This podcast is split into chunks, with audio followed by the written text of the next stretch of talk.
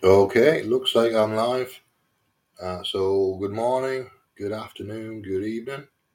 Uh, welcome to Free Association. Um, this is an evening show for me. It's 7:35 in Newcastle. It's an afternoon show for the states. Um, I'm not completely sure what Asia Pacific is doing, but uh, I think it's already tomorrow morning in uh, in Australia. Or pretty close to it. So good morning. So it's a breakfast show for Australia, an afternoon show for the states, and an evening show for me. But all I'm really going to do with this one is take another look at BitChute and see if there's anything new since since this morning show.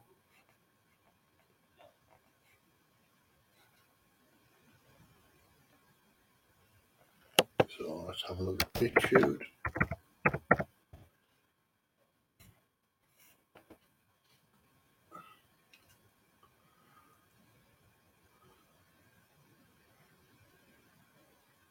I don't think very much has happened in between. Maybe, well, there was an episode of the Duran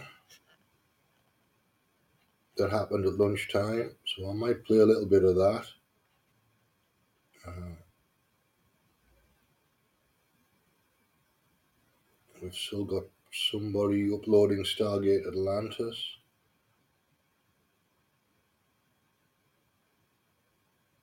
Got Heroes Season 4, Farscape Season 4.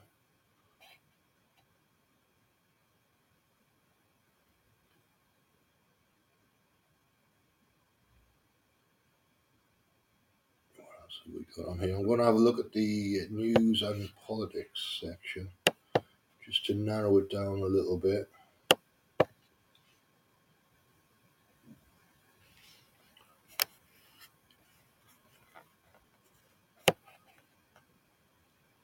So we've got some Alex Jones. I'm not a fan of Alex Jones really. Some of his guests are alright, but I was never really a fan of his presentation style.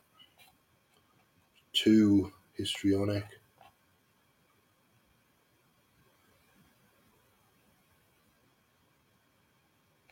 There's a little bit of Joe Rogan to keep us going.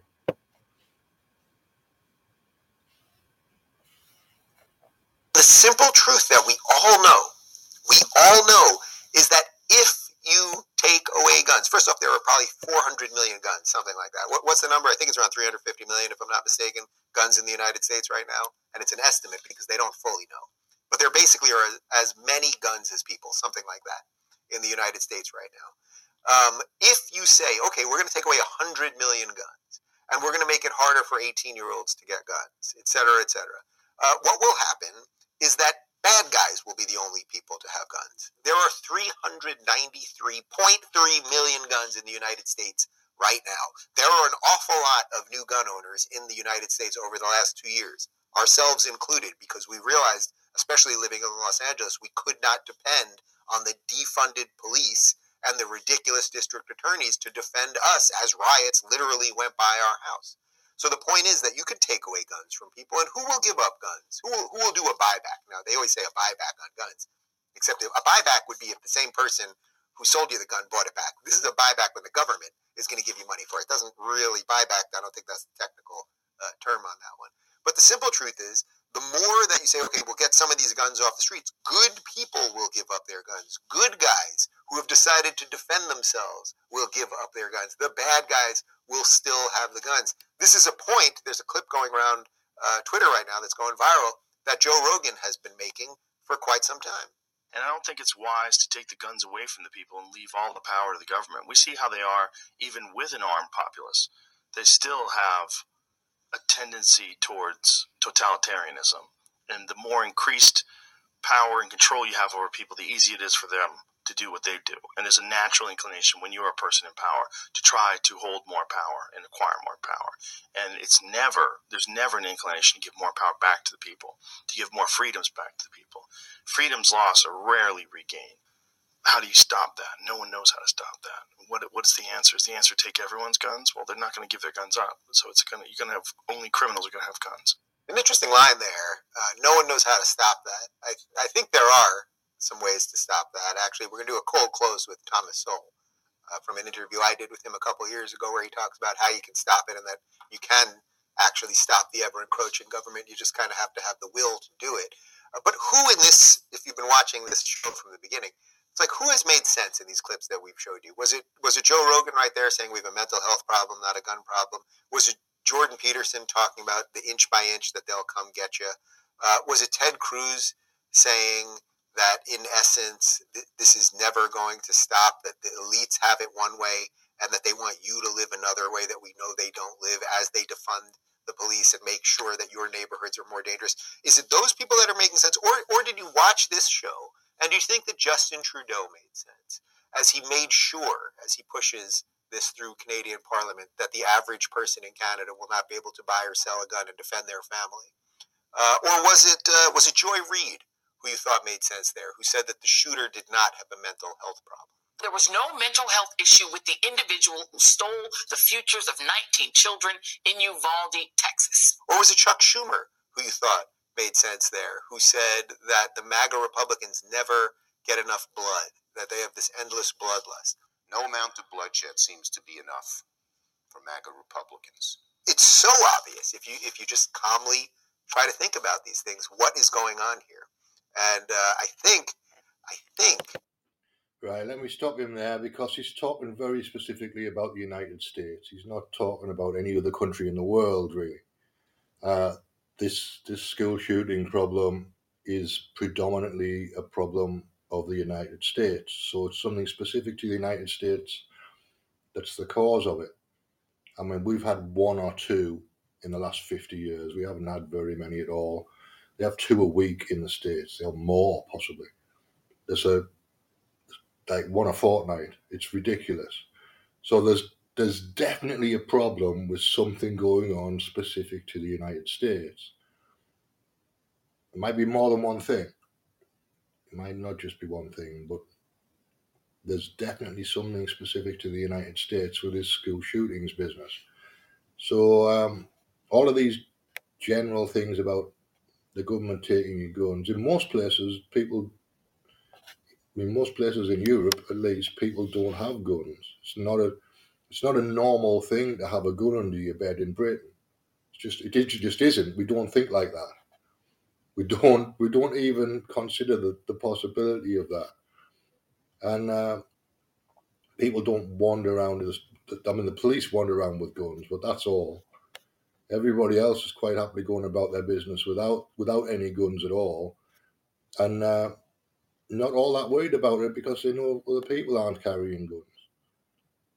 So the the two solutions really, the two extremes at least, are everybody carries a gun or nobody carries a gun. But somewhere in between, there's there's a solution where enough people carry guns to make it make a difference, but not everybody.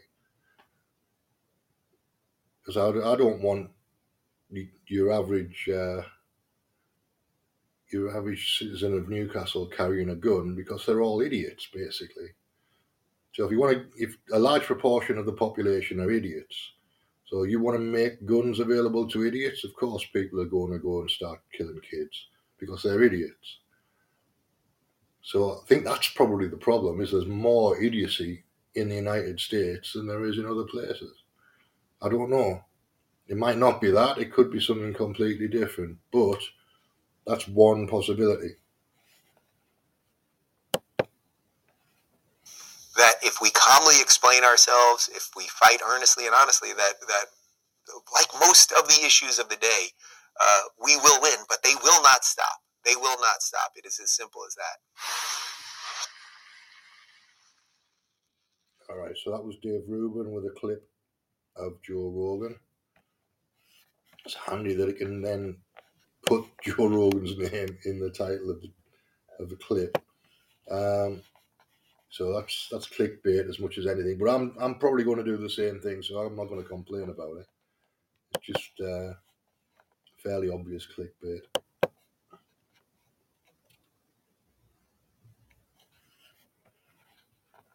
So let's see what else we've got.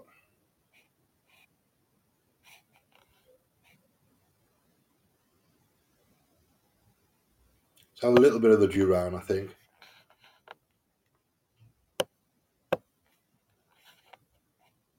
This is from this afternoon, my time. And it's Alex, Alex, and Gonzalo Lira.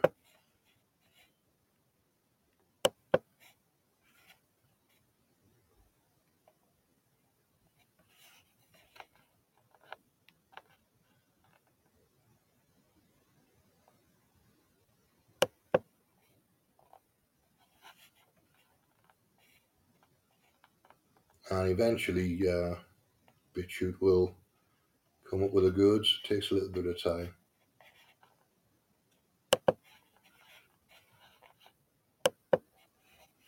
Maybe I'll do that again.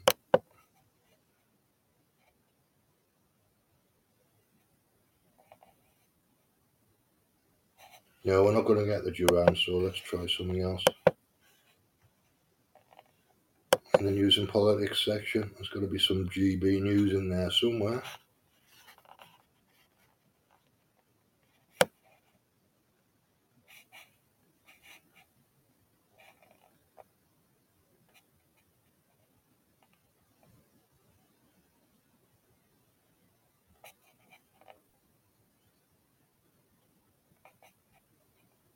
it being BitChute, of course, there's a lot of uh, talk of interdimensional control of the Earth and all of that. He's a little bit of Alexander Mercouris.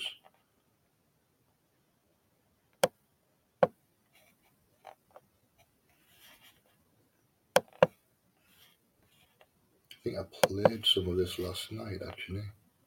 No, it may not may not have been this one.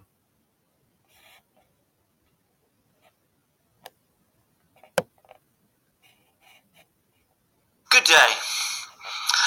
Video footage from Severodonetsk shows Russian troops now in the center of the city, moving around calmly and without apparently much fear of being attacked by Ukrainian troops, which suggests that the Russians have successfully stormed at least the uh, central areas of Severodonetsk and probably or possibly most of the residential areas also.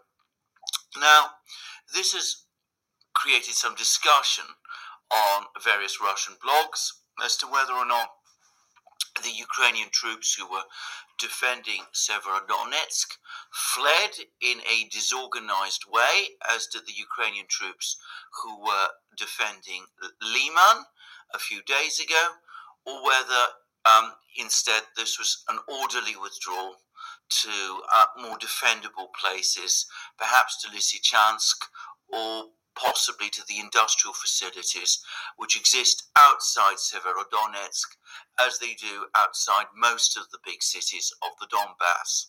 Well, I'm not in a position to say one way or the other. What I would say is that most of the footage shows unusually little damage for this war to the residential buildings, which suggests that the Ukrainian collapse was rapid.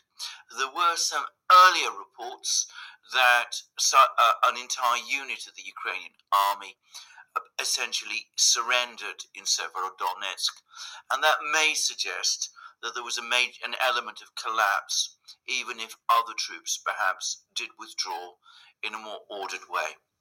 So it seems that the Battle of Severodonetsk is now almost ended, and perhaps before very long we will see the battle for Lysychansk.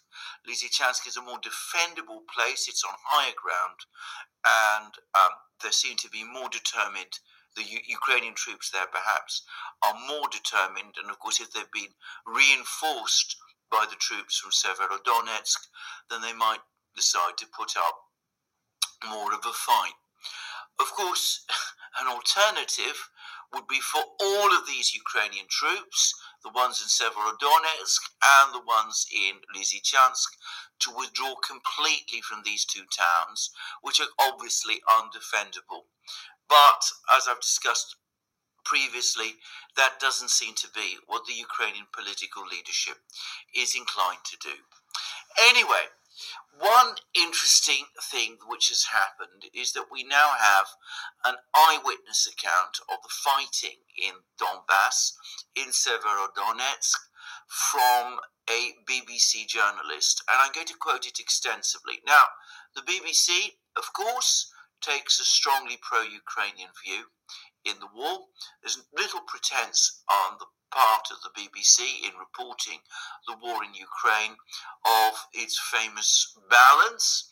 Um, on the contrary, as I said, it is straightforwardly pro Ukrainian. And this report from this BBC journalist reflects that fact. That makes this report, in my opinion, even more useful in that it does give us a fairly clear idea of the nature of the fighting in Donbass and what Ukrainian troops are experiencing there. Anyway, the journalist in question is Quentin Sommerville, and he is sending his report from Lysychansk, and he writes. Um, he writes as follows. The title of the article is I Watched from Afar Russia's Latest Merciless Assault on Severodonetsk. And the article goes on to say the following I'm going to pass it in a few places. I'm going to mention one or two points that stand out for me even as I read it. Anyway, to proceed with to, to, to proceed with the article itself. Russian forces have entered the city of Severodonetsk as they continue their attempts to capture the eastern Donbass region of Ukraine. One of the region's governors says that the bombardment of the industrial center is so intense that they have given up counting casualties. Just days ago, I watched from a rooftop in Lysychansk as on the horizon its twin city of Severodonetsk was being bombed indiscriminately. Shells were landing every minute on its length and breadth. Severodonetsk was burning. Now that's a contrast, as I said, to some of these film images which appear to show a large number of buildings in Severodonetsk in the center of the city still intact. Perhaps the shelling is concentrated on the industrial areas where perhaps most of the Ukrainian troops have withdrawn to. I, I'm only guessing, and of course, I'm not in a position to judge the accuracy of all of these reports, but the films that I have seen do seem to show a large number of buildings intact. That's all I'm going to say about this. Note that the governor of Lugansk region um, admits that they have given up counting the casualties, which does suggest that casualties are extremely high. These are Ukrainian casualties, and his use of the word casualties suggests that we're talking about military casualties rather than civilians. And as we will see further from the report, it's likely that there are anyway few people in the city in Severodonetsk or Lysychansk. Anyway, to continue with the article, um, uh, the BBC article, Lysychansk itself has been drained of life. A few people still go out on the streets, but they are mostly deserted. Artillery fire is a regular threat. The air carries on the summer bri- carried on the summer breeze is gritty with dust from smoke and pulverized buildings. Now, as I said, that says that most of the people have left.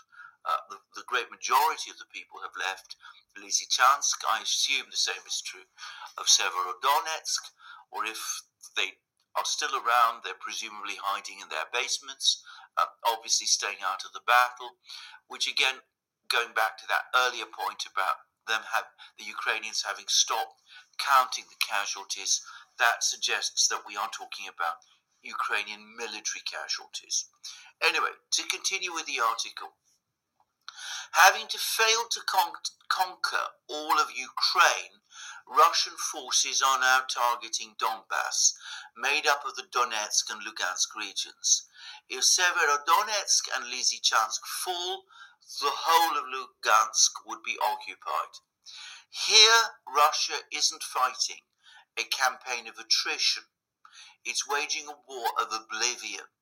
And for the moment, on this front, it is winning. Sergei Gaidai, the governor of Lugansk, now says that all critical infrastructure in Severodonetsk has been destroyed. Previously, he suggested that Ukrainian forces may have to withdraw from the city and Lysychansk. The scene of devastation in a third city, Rubizhne, in peacetime just a short drive to the north, shows what Russia's unrelenting artillery fire is capable of. Looking from Lysychansk into the distance, there is now a blot on the emerald green landscape. The small city is gone, scoured from the earth. But we don't need to accept some of this dramatic language. Clearly, there is still uh, buildings there. They've not just all been obliterated or destroyed, but anyway, I don't doubt that there is that it is a scene of great devastation.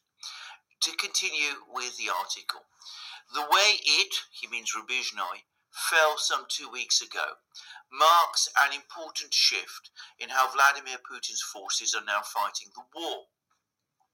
Gone are long armored columns and tank and infantry attacks seen in the first months in favor of large scale artillery barrages as many as 1,500 shells a day in Rubizhne to wipe out resistance before any ground advance.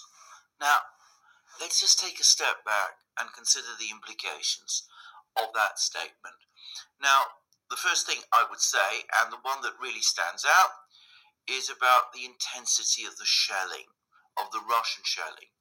Now, this journalist, this BBC journalist, says that in Rubizhne, an important place, is a major battle, not a huge place, the Russians were shelling Rubizhne, were shelling the Ukrainian troops in Rubizhne at a rate of 1,500 shells.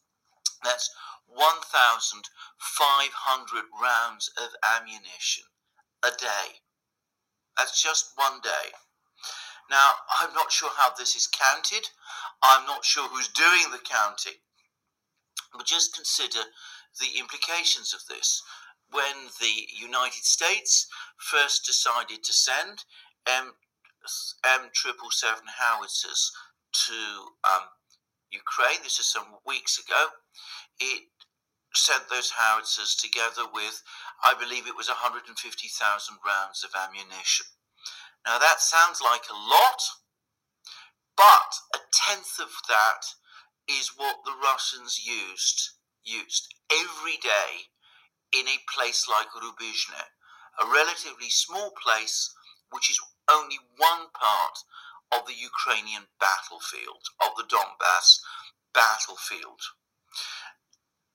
those 150,000 rounds of ammunition that the United States was selling, sending with that um, dispatch of howitzers would be used up in, frankly, almost no time, given the intensity of the shelling that we're talking about.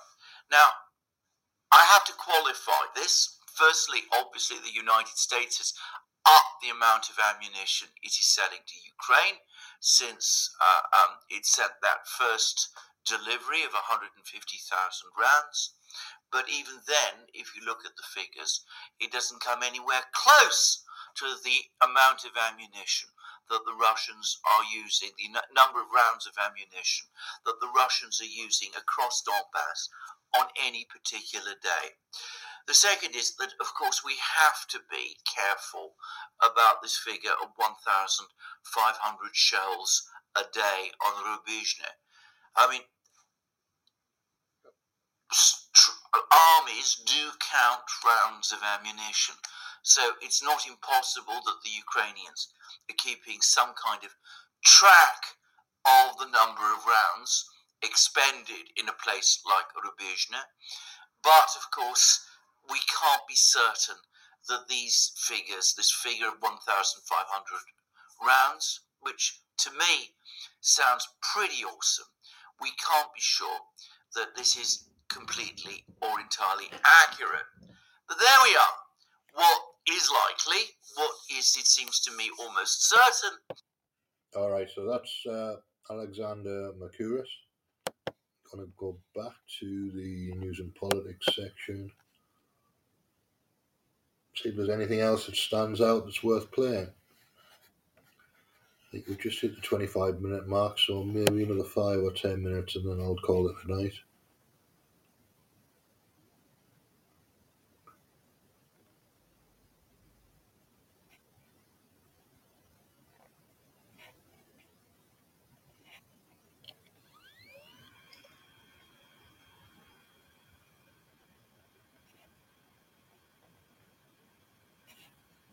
No, I think that's probably it, unless something jumps out at me. Oh, here we go. There's something about uh, British politics here.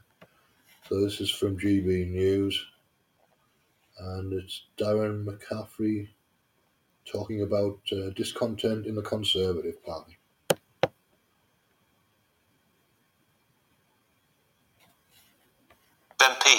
Submitted a letter of no confidence in the Prime Minister this afternoon. John Stevenson, MP for Carlisle since 2010, said he was deeply disappointed by rule breaking parties in Downing Street. His submission takes the total number of those publicly calling on Mr Johnson to resign to 28.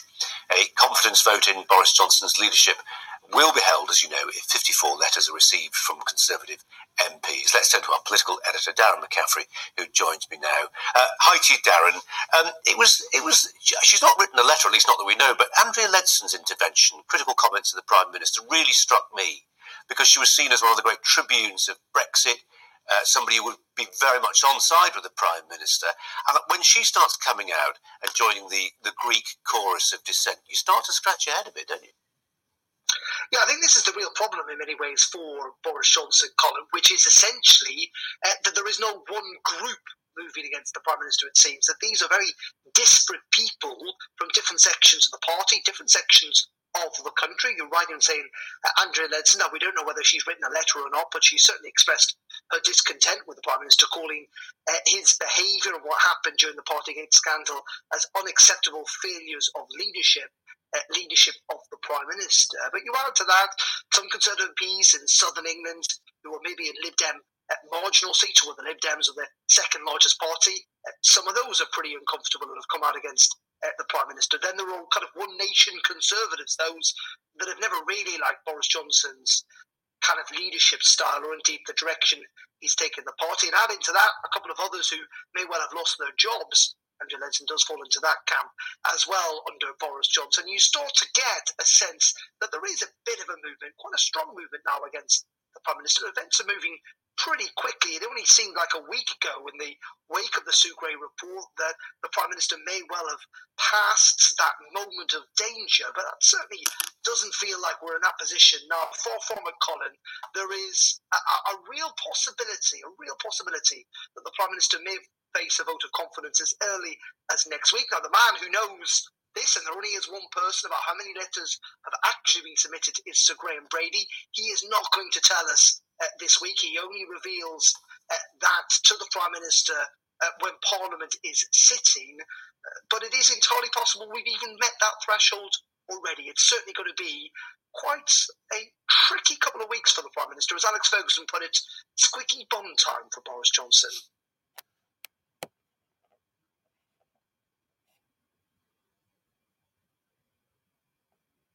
Right, here's a little bit more from GB News.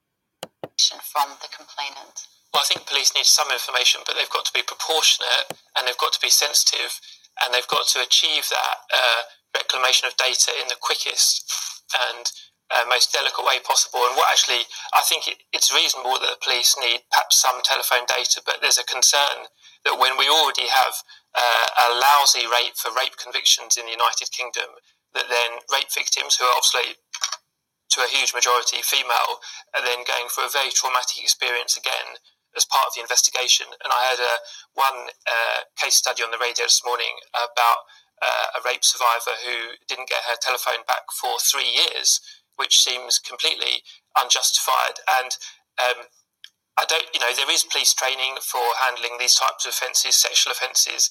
Um, but, and I don't doubt that police have good intentions, but, but clearly, as the Information Commissioner has flagged up today, is going wrong. It seems to be going wrong on a regular basis, and I think a lot more guidance needs to be urgently issued because ultimately, um, we're not dealing with someone who's lost their phone in a pub. We're dealing with victims of rape and sexual assault. So I think a much greater sensitivity um, needs to be used, but we also need to try and do a lot better on rape prosecutions. Yeah. Okay, so that's that's what's happening. Why are the police taking this sort of data, Silkie? That is a very good question. Um, I mean, we've been investigating this area and asked the Information Commissioner to do the report that they put out today um, for years because we've been contacted by lots of women who have gone through this process and then find that they are effectively under investigation and not the suspect, um, that masses of their phone data is taken. That they were told it would be kept for 100 years. Um, and you think about what you have on your phone the information you have on there that police can take is more than they would find in a house search. You've got albums and albums of photos, messages that could stretch over a decade, um, contact lists, um, work emails, so much sensitive data as well. Um, and I think ultimately the, the, the why question, why are police doing this? Well, too often we see that they treat women that report these offences as either mad or bad, that they're either mentally unwell or they're lying. And that's a kind of underlying assumption. It's awful to say it, but that is the underlying assumption too often that they have. And that's why we are now, we have, we, we have both record numbers of rape and sexual offences being reported and a record failure to prosecute. Just 1% of rapes are actually being prosecuted. It is a real source of shame. It must be also, Michael, this is in order to protect the um, the defendant, effectively, the accused. Is this because if there is a message on a woman's phone that says, I, you know, to her friend saying, I slept with this guy last night, I'm slightly regretting it. I mean, look, I'm, I'm character characterizing here these the stereotype. That's what the police are presumably looking for. Do they have a responsibility to also protect the man in the majority of cases who might be accused? Yeah, and I, I sort of see both sides of this. The police are going to obviously want as much information as they can possibly get. On the other hand, of course, people should be entitled to privacy. People who've been through an extremely, you know, traumatic attack, yeah. um, victim of a horrific crime, um, and you know, something has gone badly wrong here. I, the statistics I saw were that fewer than 20% of people who are raped report to the police now, and uh, charge rate of 1.6%. So specifically on this crime there is something clearly going very badly wrong. And you know, as I said, I do. You know, the, the police argument will be, well, we need the maximum amount of information. But on the other hand, I do I do take on board that people nowadays they you know they have the whole lives on their phones pretty much, don't they? Yeah. You know, very you know private photos and things like that that especially after such a traumatic event in their life, they may be feeling, you know, exceptionally vulnerable anyway. And and I can't believe, I mean, at this all right, so there you go. I think we're we're pretty much at what are we, 35 minutes now, coming up to 35 minutes. So I'm going to call that a night. Uh, well, thanks for listening, and I'll be back again tomorrow. I'll do two shows again tomorrow, and then uh, I'll try and do two shows again on Thursday as well. And if I can get into the habit of Tuesday, Wednesday, Thursday, then that'll that that's a good habit to be in. I think. And it gives me a break on Friday to prep the show for for Saturday, and then a break. Well, I usually post something on Monday anyway, so I'll do Monday, Tuesday, Wednesday, Thursday, and I have a break Friday and come back Saturday with a good with a good show on Saturday as well. All right, that's it for now. Thanks for listening, and cheerio.